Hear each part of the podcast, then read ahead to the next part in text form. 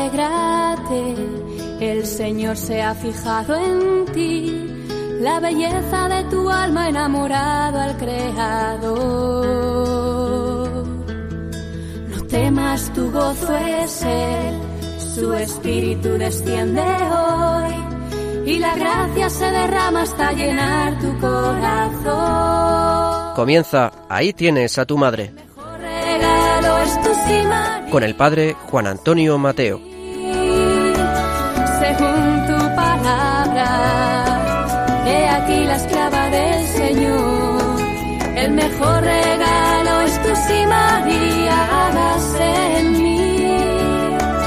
Según tu palabra, he aquí la esclava del Señor. Muy queridos amigos y oyentes del programa, devotos de la Virgen María, vamos a iniciar el programa de hoy con algunas consideraciones teológicas sobre el título de Madre de la Iglesia aplicado a la Santísima Virgen María.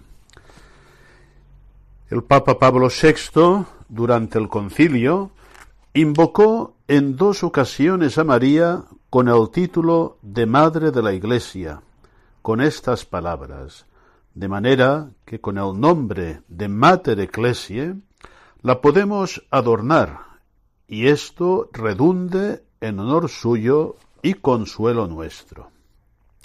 También dijo, con la alegría de reconocer a la Virgen el título que bien le compete de Madre de la Iglesia, Mater Ecclesia. Hay que decir que esta advocación, como tal, no la utilizó el Concilio Vaticano II, aunque sus expresiones sobre la maternidad espiritual de María están cerca de lo que aquel implica. De hecho, el Papa Pablo VI puso fin a un cierto malestar en un amplio sector de los padres conciliares al nombrar solemnemente a María en la clausura de la tercera sesión del concilio Madre de la Iglesia. Fue el día 21 de noviembre del año 1964. Título, por otra parte, que el Papa deducía de las propias enseñanzas conciliares. Enseña, en primer lugar, Pablo VI, que las reflexiones sobre las estrechas relaciones de María con la Iglesia, tan claramente establecidas por la actual constitución conciliar, nos permiten creer que este es el momento más solemne y más apropiado para dar satisfacción a un voto que pide insistentemente una declaración explícita de la función maternal que la Virgen ejerce sobre el pueblo cristiano. Y concluye con las palabras claves del documento, donde expresa su intención. Así pues, para gloria de la Virgen y consuelo nuestro, nos proclamamos a María Santísima, Madre de la Iglesia, es decir, Madre de todo el pueblo de Dios, tanto de los fieles como de los pastores, que la llaman Madre Amorosa, y queremos que de ahora en adelante sea honrada e invocada por todo el pueblo cristiano con este gratísimo título. No hay duda que el aplauso estrepitoso, solemne de los padres conciliares fue la mejor recepción de esta intervención magisterial del Papa Pablo VI. San Juan Pablo II profundizó en esta doctrina. El título Madre de la Iglesia, recordará el Santo Pontífice, implica su maternidad sobre toda la Iglesia, fieles y pastores, y sobre cada uno de los miembros de la comunidad eclesial. La raíz y fundamento primero de la maternidad espiritual de María no es otra sino su maternidad divina, de modo que su cooperación a la encarnación de Cristo se prolonga en la maternidad de todos los hermanos de su Hijo, ya que el nacimiento de Cristo y su muerte en la cruz abren el cauce que posibilita nuestra participación en la filiación de Cristo, también con relación a la Virgen. Miguel Ponce Cuellar, en su espléndida Mariología, reflexiona sobre esta doctrina. Nos dice, si la encarnación y la cruz son los dos momentos puntuales, no únicos, de la cooperación de María a la salvación del mundo, ellos serán el fundamento de su maternidad con relación a la Iglesia. Importa dejar constancia de que esta maternidad singularísima influye realmente en la generación de los hijos, cuando nacemos a la vida de Dios y que continúa siendo eficaz también en el crecimiento hasta la glorificación en el cielo. Es decir, María nos acompaña en el inicio y en el desarrollo de esta vida sobrenatural. Su función específica se concreta en una continua intercesión ante Dios Trinidad y además, bajo la acción del Espíritu Santo, nos conduce hasta la identificación con su Hijo. Recordemos el famoso mandato de María, haced lo que Él os diga. El Papa Juan Pablo II recordaba la acción maternal de María en los primeros momentos de la Iglesia, porque ya desde el principio, decía, María desempeña su papel de madre de la Iglesia. Su acción favorece la comprensión entre los apóstoles, a quienes Lucas presenta con un mismo espíritu y muy lejanos de las disputas que a veces habían surgido entre ellos. Don Miguel Ponce Cuellar eh, añade eh, a esta reflexión unas últimas precisiones que consideramos importantes. Nos dice, a propósito de quienes piensan que el apelativo Madre de la Iglesia es ambiguo, y cita a mi gran maestro, el padre Galot, el título de Teotocos también lo es si no se explica debidamente, es decir, el título de Madre de Dios también puede ser ambiguo y mal interpretado si no se explica correctamente. Y sigue diciendo, si no se atribuye a María el papel de causalidad principal en la encarnación del Verbo, así María tampoco es causa principal de la existencia de la Iglesia, sino que se trata de una maternidad que coopera a su nacimiento. Por eso será necesario observar que ciertamente María, en su calidad de madre de la Iglesia, ni reemplaza a Cristo ni al Espíritu en la acción vivificadora de ambos, sino que lleva a cabo su función materna en dependencia de la gracia recibida del Espíritu y de acuerdo con su específica colaboración a la obra de Cristo, porque, como sucedió en el momento de la encarnación, también ahora coopera la Virgen con el Espíritu para formar a Cristo en el corazón de los cristianos. Y no deja de ser miembro de la Iglesia, ciertamente eminente, pero como la madre, quien en su calidad materna ha contribuido a la formación de la familia.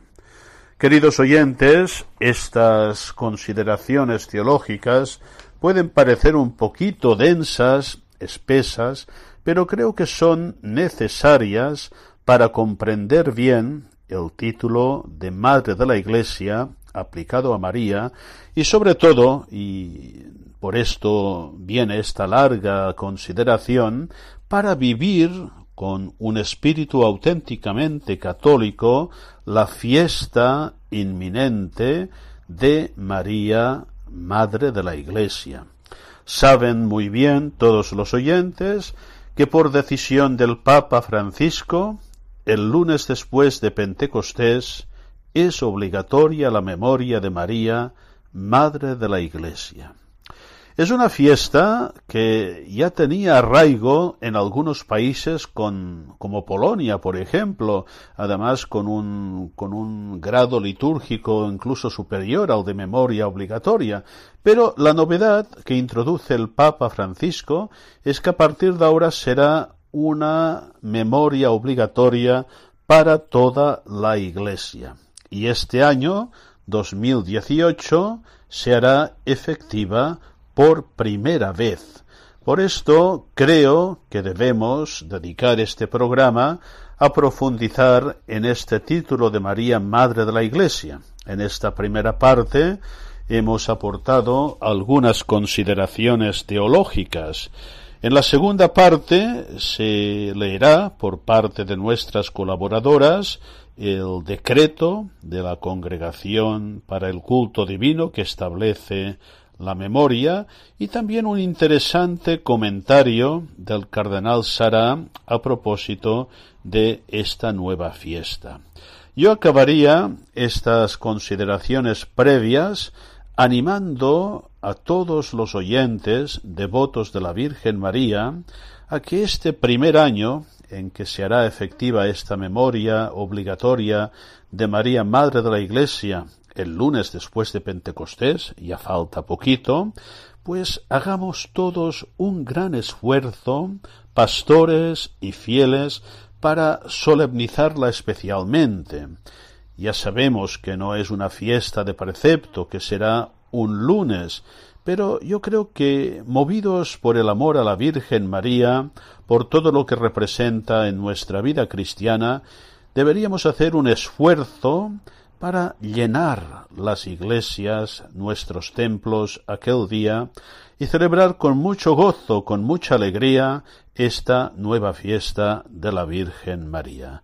Espero que el programa que os hemos preparado os guste y sobre todo os ayude a crecer en el conocimiento y en la devoción a la Santísima Virgen María, pues de esto se trata, de acoger efectivamente con gratitud el gran don que Cristo nos hizo desde la cruz, dándonos a su Madre María como Madre nuestra.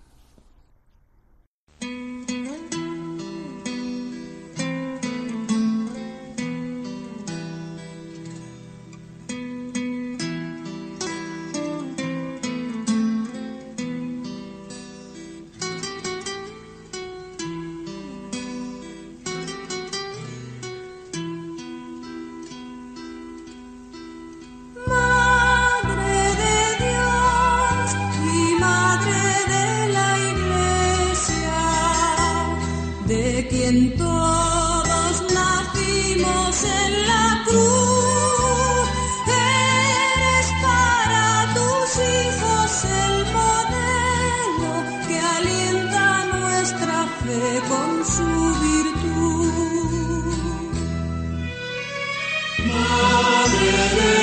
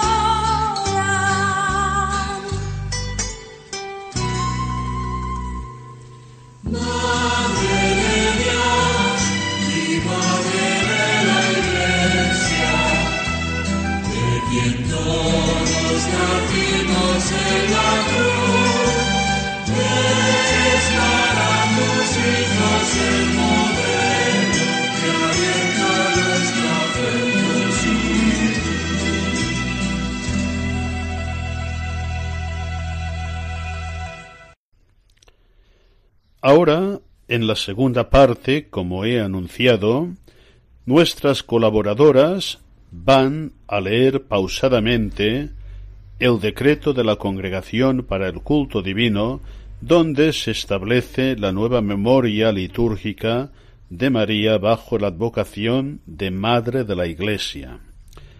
Al decreto le sigue un comentario, a mi juicio muy sustancioso, que hace el prefecto de la congregación, el cardenal Roberto Chará. Se trata de escuchar pausadamente y sobre todo de meditar el contenido de estos documentos.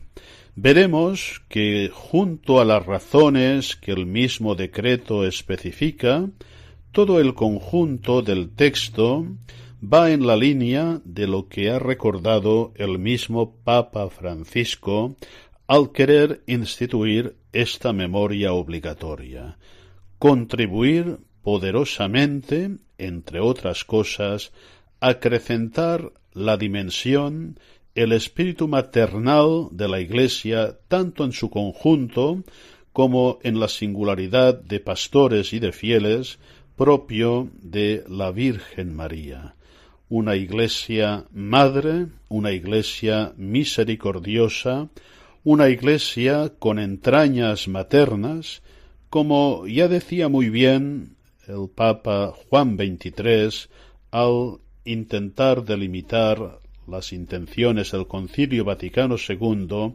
en el mensaje introductorio. Escuchemos, pues, con muchísima atención el texto del decreto y el comentario.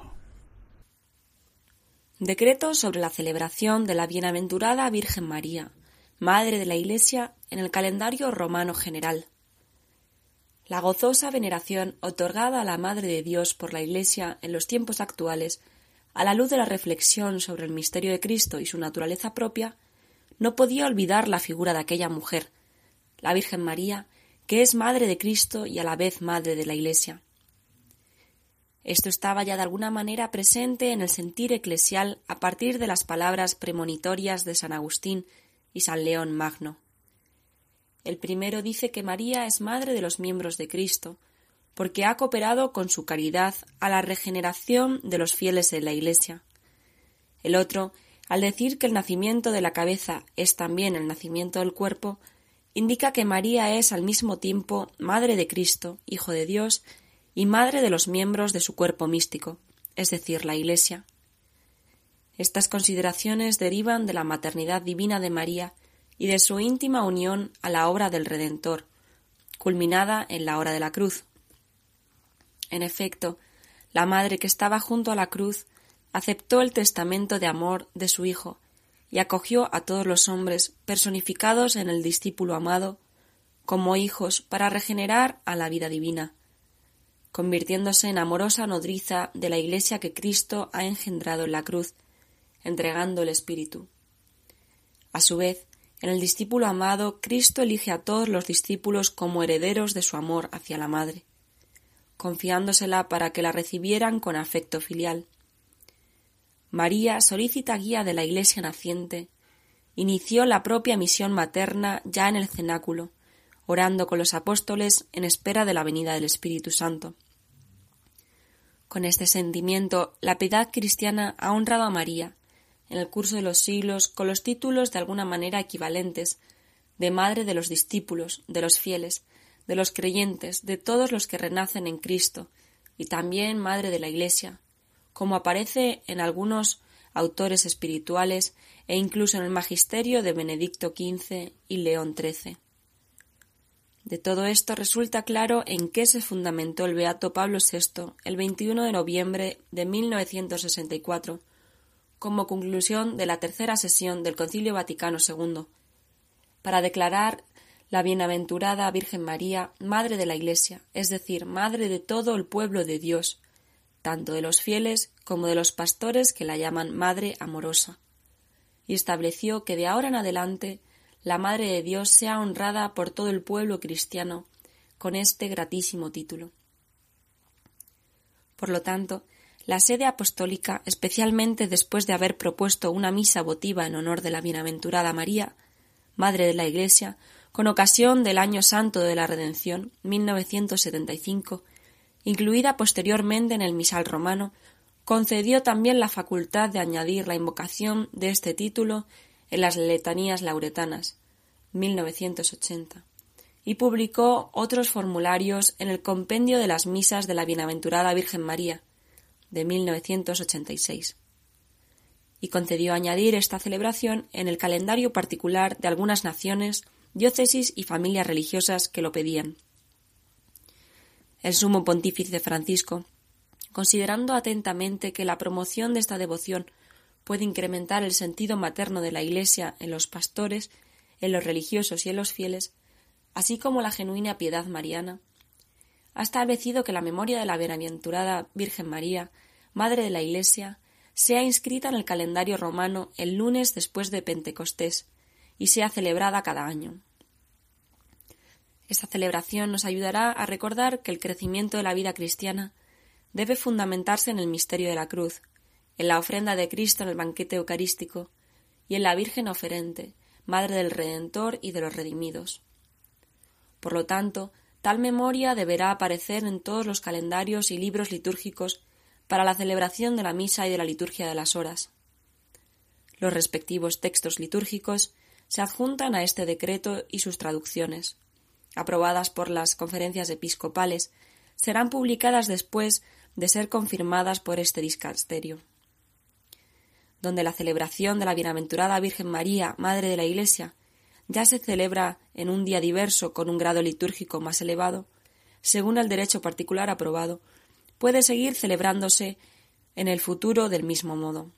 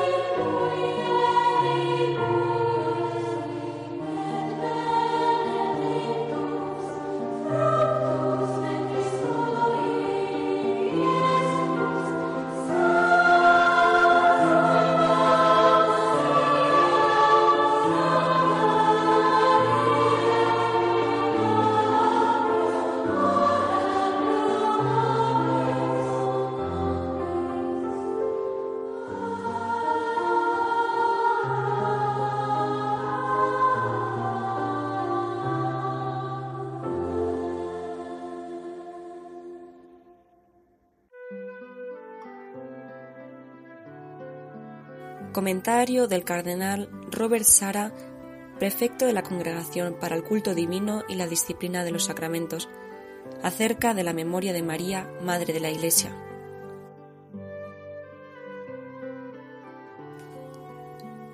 La memoria de María, Madre de la Iglesia.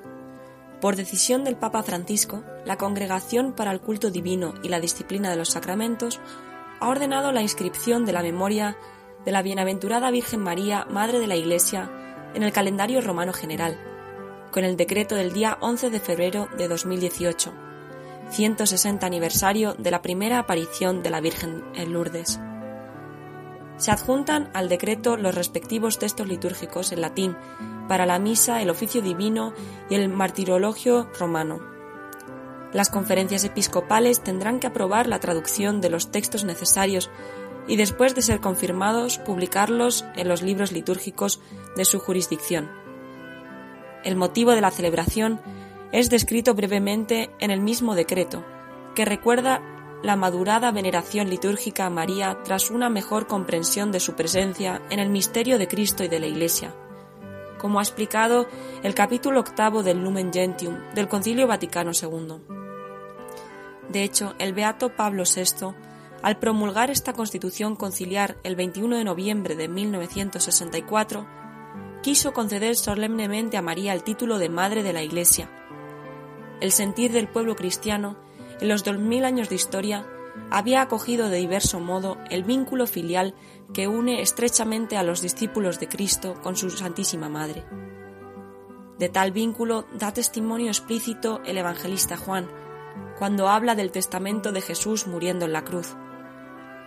Después de haber entregado su madre a los discípulos y estos a la madre, sabiendo que ya todo estaba cumplido, al morir Jesús entregó su espíritu para la vida de la Iglesia, su cuerpo místico, pues del costado de Cristo dormido en la cruz nació el sacramento admirable de la Iglesia entera. El agua y la sangre que brotaron del corazón de Cristo en la cruz, signo de la totalidad de su ofrenda redentora, continúan sacramentalmente dando vida a la Iglesia mediante el bautismo y la Eucaristía María Santísima tiene que realizar su misión materna en esta admirable comunión que se ha de potenciar siempre entre el Redentor y los redimidos.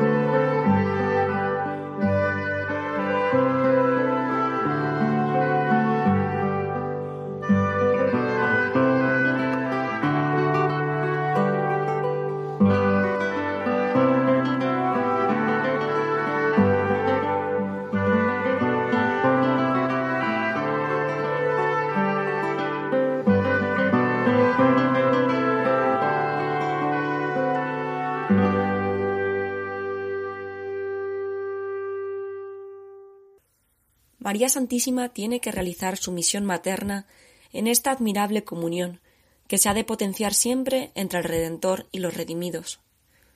Lo recuerda el texto evangélico de San Juan en el capítulo 19, señalado en la misa de la nueva memoria, ya indicado junto con las lecturas del Génesis y de los Hechos de los Apóstoles, en la misa votiva de Santa María, Madre de la Iglesia, aprobada por la Congregación para el Culto Divino en 1973 para el Año Santo de la Reconciliación de 1975.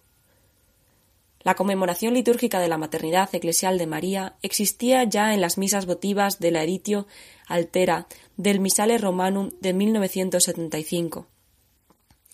Después, en el pontificado de San Juan Pablo II, existía la posibilidad concedida a las conferencias episcopales de añadir el título de Madre de la Iglesia a las letanías lauretanas, y con ocasión del año mariano, la Congregación para el Culto Divino publicó otros formularios de misas votivas con el título de María, Madre e Imagen de la Iglesia en la Collectia Misarum de Beata María Virgine. Se había aprobado también a lo largo de los años la inserción de la celebración de la Madre de la Iglesia en el calendario propio de algunos países, como Polonia y Argentina, el lunes después de Pentecostés, y había sido inscrita en otras fechas tanto en lugares peculiares como la Basílica de San Pedro, donde se hizo la proclamación del título por parte de Pablo VI, como también en los propios de algunas órdenes y congregaciones religiosas. El Papa Francisco, considerando la importancia del misterio de la maternidad espiritual de María, que desde la espera del Espíritu en Pentecostés no ha dejado jamás de cuidar maternalmente de la Iglesia, peregrina en el tiempo, ha establecido que el lunes después de Pentecostés la memoria de María, Madre de la Iglesia, sea obligatoria para toda la Iglesia del rito romano. Es evidente el nexo entre la vitalidad de la Iglesia de Pentecostés y la solicitud materna de María hacia ella. En los textos de la misa y del oficio, el texto de los Hechos de los Apóstoles, ilumina la celebración litúrgica, como también el Génesis, el capítulo 3, leído a la luz de la tipología de la nueva Eva, constituida Mater Omnium Viventium, junto a la cruz del Hijo, Redentor del mundo. Esperamos que esta celebración, extendida a toda la Iglesia, recuerde a todos los discípulos de Cristo que si queremos crecer y llenarnos del amor de Dios, es necesario fundamentar nuestra vida en tres realidades la cruz, la hostia y la Virgen. Crux, hostia et Virgo. Estos son los tres misterios que Dios ha dado al mundo para ordenar, fecundar, santificar nuestra vida interior y para conducirnos hacia Jesucristo. Son tres misterios para contemplar en silencio.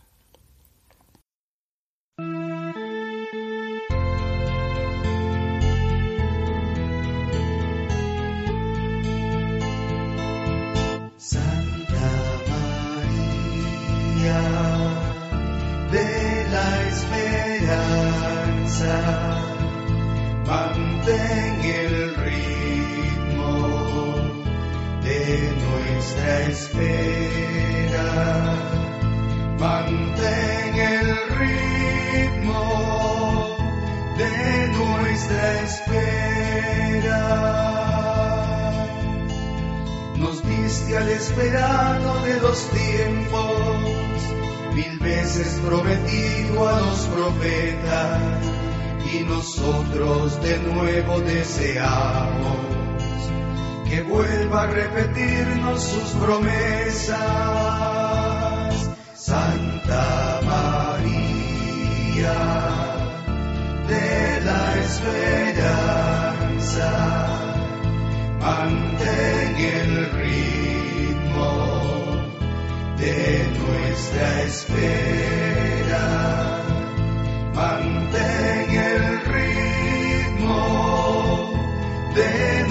Nuestra espera.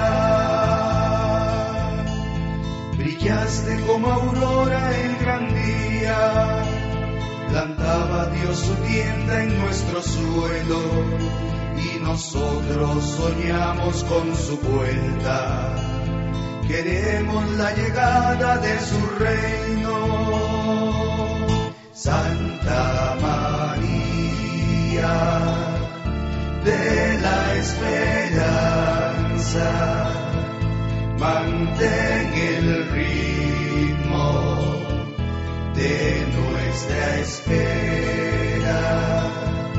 Mantén el ritmo de nuestra espera. Esperaste cuando todos vacilaban el triunfo de Jesús sobre la muerte y nosotros esperamos que su vida anime nuestro mundo para siempre. Santa María de la esperanza. Mantén el ritmo de nuestra espera. Mantén el ritmo de nuestra espera. Viviste con la cruz de la esperanza pensando en el amor de larga espera, y nosotros buscamos con los hombres el nuevo amanecer de nuestra tierra. Santa María de la esperanza, mantén el ritmo de nuestra espera. Mantén el ritmo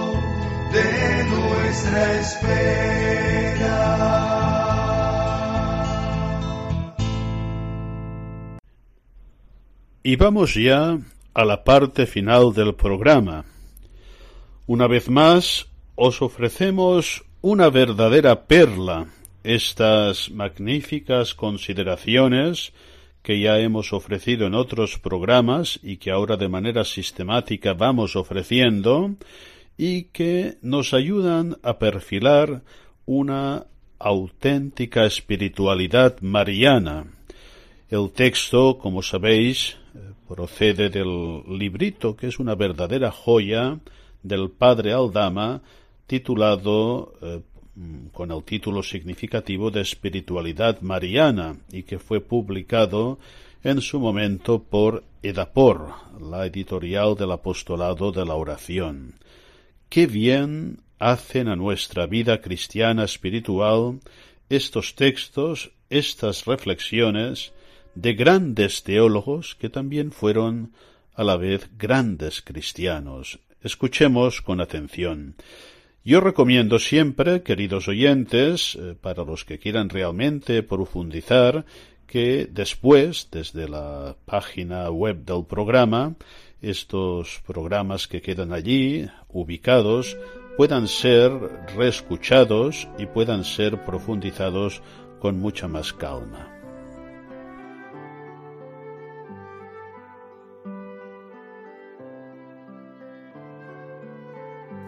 ¿Cuál es el plan divino de la salvación al que hemos aludido tantas veces? La salvación es la comunicación de la vida divina a todos los hombres, porque todos estaban muertos a Dios por el pecado original. Salvar es volver a dar la vida perdida, porque Dios quiso que los hombres volviéramos a vivir otra vez de su misma vida divina.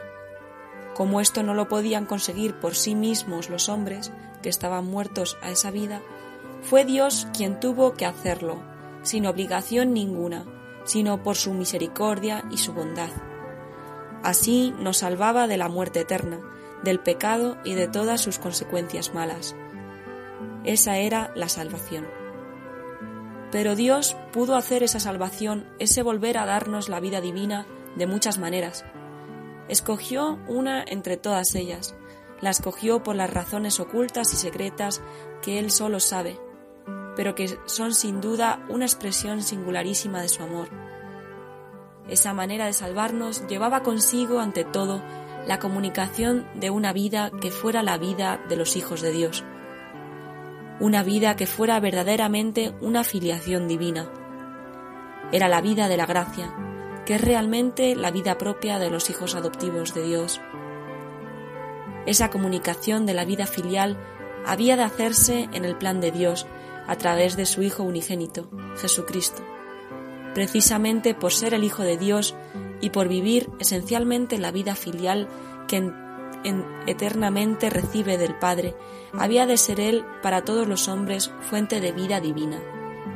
Lo iba a ser mereciéndonos con su pasión y su muerte la comunicación de esa vida, pero además haciéndola derivarse hasta nosotros como se deriva de la fuente el agua que va corriendo por el río.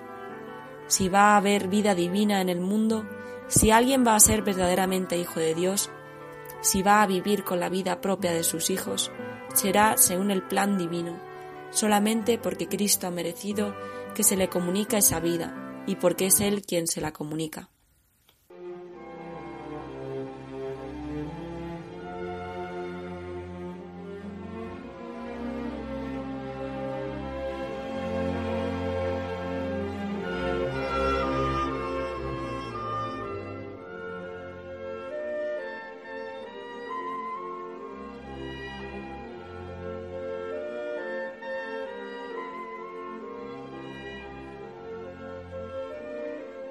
Todavía hay algo más en el plan divino. No solamente es Cristo quien merece a los hombres esa vida, porque una vez para siempre murió por ellos en la cruz, ni solamente produce en sus corazones la gracia de adopción, que es la vida filial, sino que además une a los hombres consigo mismo para transmitirles de ese modo su propia vida. En el plan de Dios tiene Cristo que injertar a los hombres a sí mismo, para que unidos así vitalmente con Él, la vida filial, que es su propia vida, fluya también a los hombres, haciéndolos de esa manera hijos de Dios.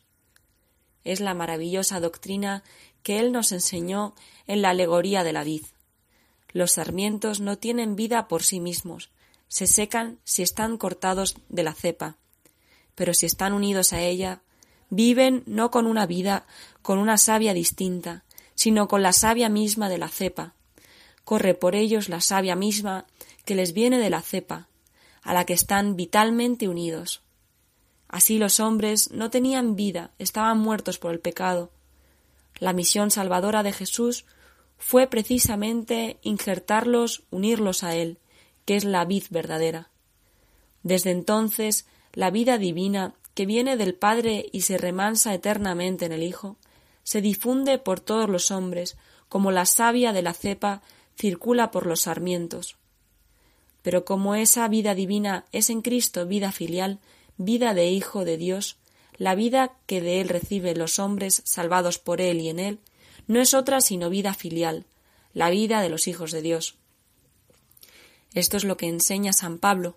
Cuando llegó la plenitud de los tiempos, envió Dios al mundo a su Hijo, para que recibiéramos la adopción de hijos. Para eso, el Hijo eterno de Dios ha tenido que hacerse solidario con los hombres, es decir, ha tenido que hacerse de nuestra misma carne y sangre, como son de la misma naturaleza la cepa y los sarmientos. Hermano nuestro en la carne, el mismo que era nuestro Dios, para poder ser hermano nuestro en la gracia, al difundir sobre nosotros sarmientos de su vid y miembros de su cuerpo místico, la misma vida filial con que vive Él. Como Él dice al Padre, Padre mío, nos ha hecho posible decir nosotros al mismo Padre con entera verdad, Padre mío, Padre nuestro. Naturalmente, hay una diferencia entre esos dos Padre mío, una diferencia esencial. No porque sea un Padre distinto, ni porque nuestra vida no sea propia y verdaderamente filial, como lo es la suya, sino porque la vida filial está en Él como en la fuente, y en nosotros como en el arroyo que viene de la fuente, en Él por derecho propio, y en nosotros por gracia que Él nos comunica, en Él como vida del Hijo unigénito, y en nosotros como vida de los hijos de opción. Por eso no impide que como verdaderos hijos del mismo Padre, Él y nosotros seamos de verdad hermanos, no sólo por tener la misma vida natural humana, sino porque tenemos también la misma vida de Dios.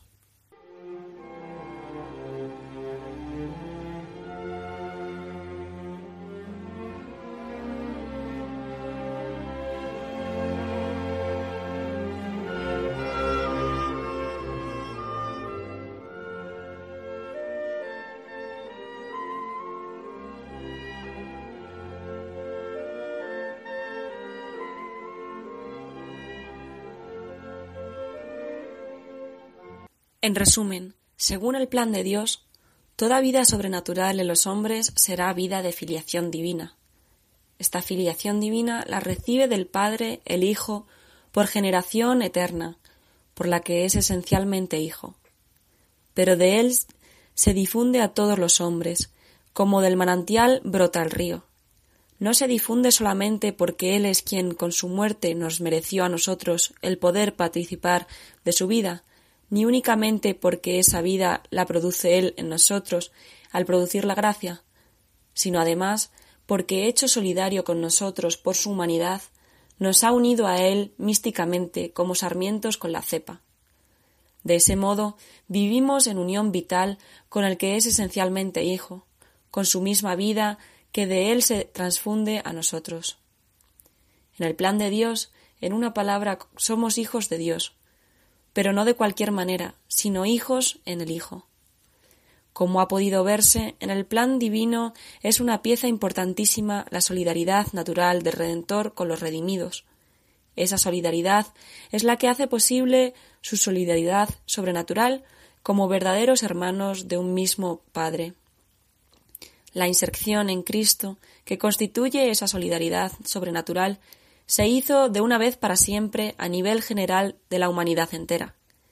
En el momento mismo de la encarnación, en ese momento en el que se verificó la solidaridad natural con los hombres al recibir el Hijo de Dios nuestra misma naturaleza humana, quedó ésta redimida porque le comunicó él su vida propia, ya desde el seno virginal. Pero a nivel individual, a cada uno de los hombres, en esa inserción se hace al recibir la gracia de la regeneración por el bautismo en el seno de la Iglesia.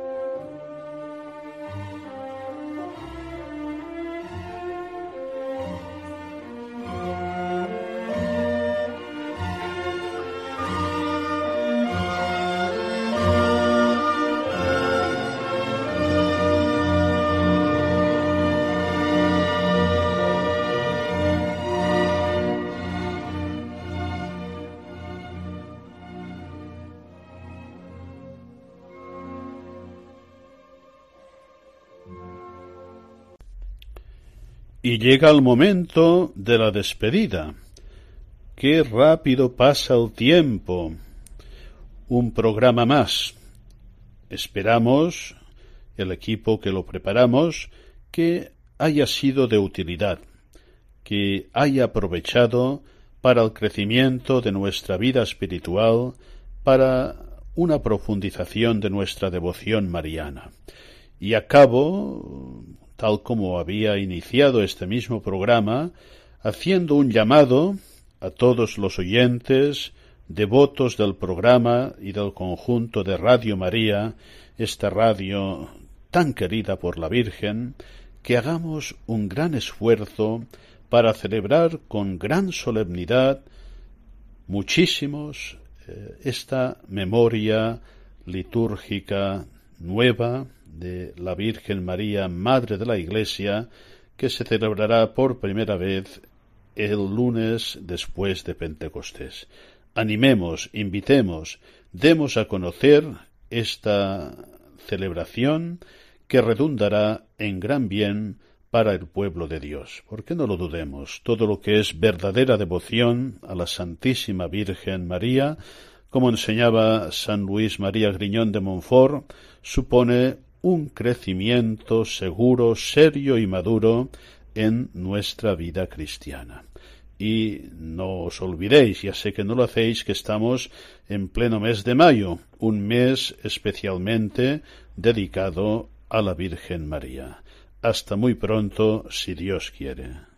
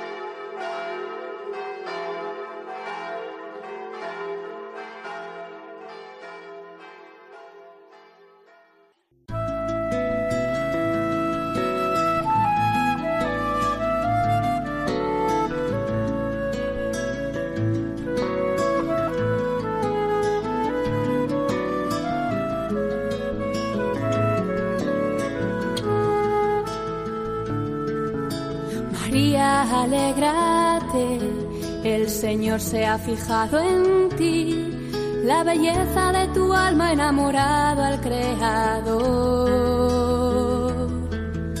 No temas, tu gozo es Él, su espíritu desciende hoy y la gracia se derrama hasta llenar tu corazón. Han escuchado Ahí tienes a tu madre El mejor regalo con el padre Juan Antonio Mateo.